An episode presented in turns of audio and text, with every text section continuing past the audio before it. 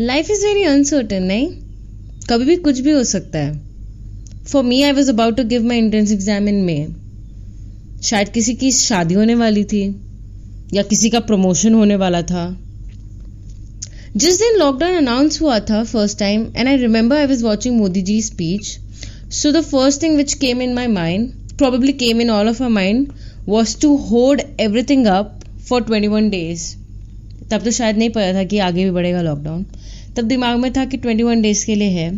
तो the first thing we thought was to go to the shop run away and hold everything buy everything and store in our houses so did what my family thought तो मेरे पापा जल्दी से दुकान पे गए भागे भागे। And what he saw was terrifying he saw people fighting over food. I mean, people were literally fighting over food I mean it is obvious कि you know they were in panic and उन्हें भी लग रहा था कि कितने सारे दिन के लिए खाना, you know, कहाँ से मिलेगा। उस टाइम मुझे कहीं ना कहीं झलक मिल गई थी कि आने वाला जो टाइम है ना, अगर गलती से भी कोरोना वायरस इंडिया में बहुत ज़्यादा फैला तो लोग लिटरली एक दूसरे का खून कर देंगे। सो लॉकडाउन के काफ़ी हफ़्ते निकल चुके हैं.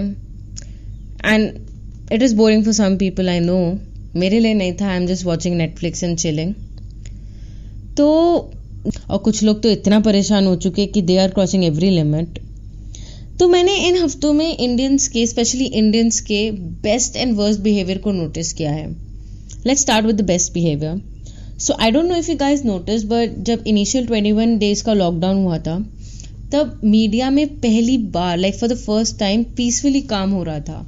There were no communal fights argument going on कोई भी हिंदू मुस्लिम नहीं चल रहा था।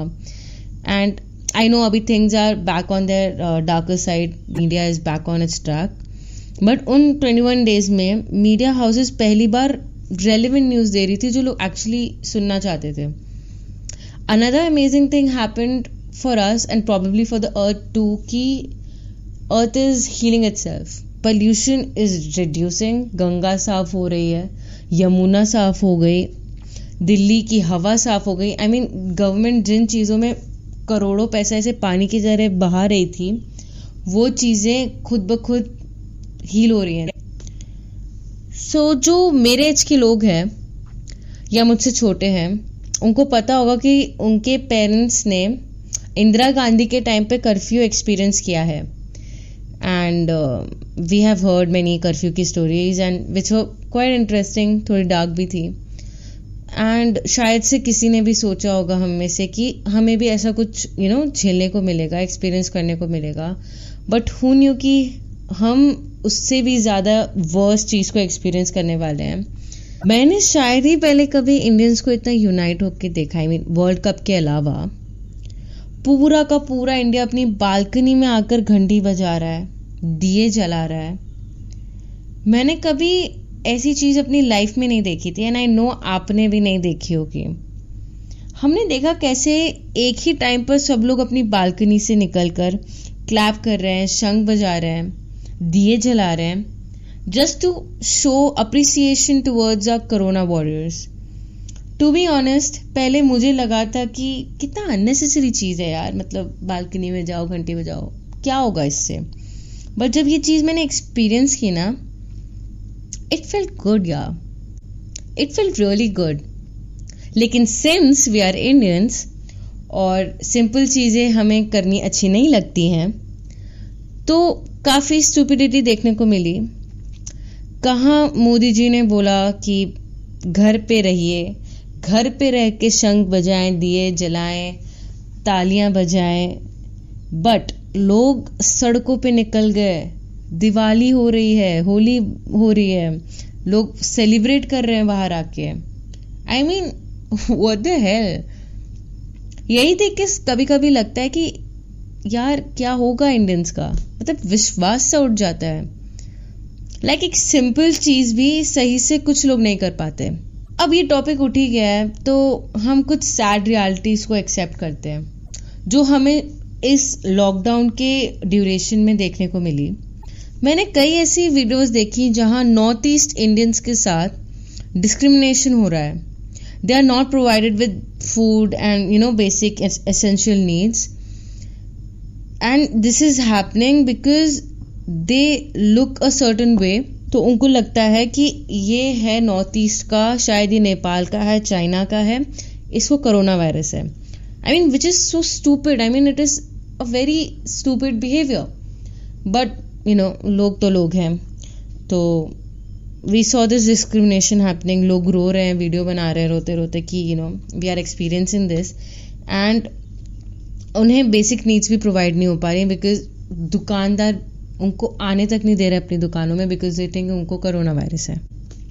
एक और चीज़ जो मैंने देखी और मुझे बहुत डार्क लगी, मेरे होश उड़ गए थे ये सुन के कि कुछ जगहों पर कोरोना केसेस इतने ज़्यादा बढ़ गए हैं obviously not in India thankfully like बाहर की कंट्रीज़ में जहाँ पे डॉक्टर्स को प्रायोरिटी देनी पड़ रही है अपने पेशेंट्स को कि वो किस पेशेंट को पहले ट्रीट करें। आई I मीन mean, आप खुद सोचो कि एक डॉक्टर को कितना मेंटली टॉर्चर होना पड़ रहा है बिकॉज़ उसके सामने दो पेशेंट्स हैं दोनों की सेम ही क्रिटिकल कंडीशन है बट उसको एक ही को चूज़ करना है बिकॉज़ रिसोर्सेज नहीं है।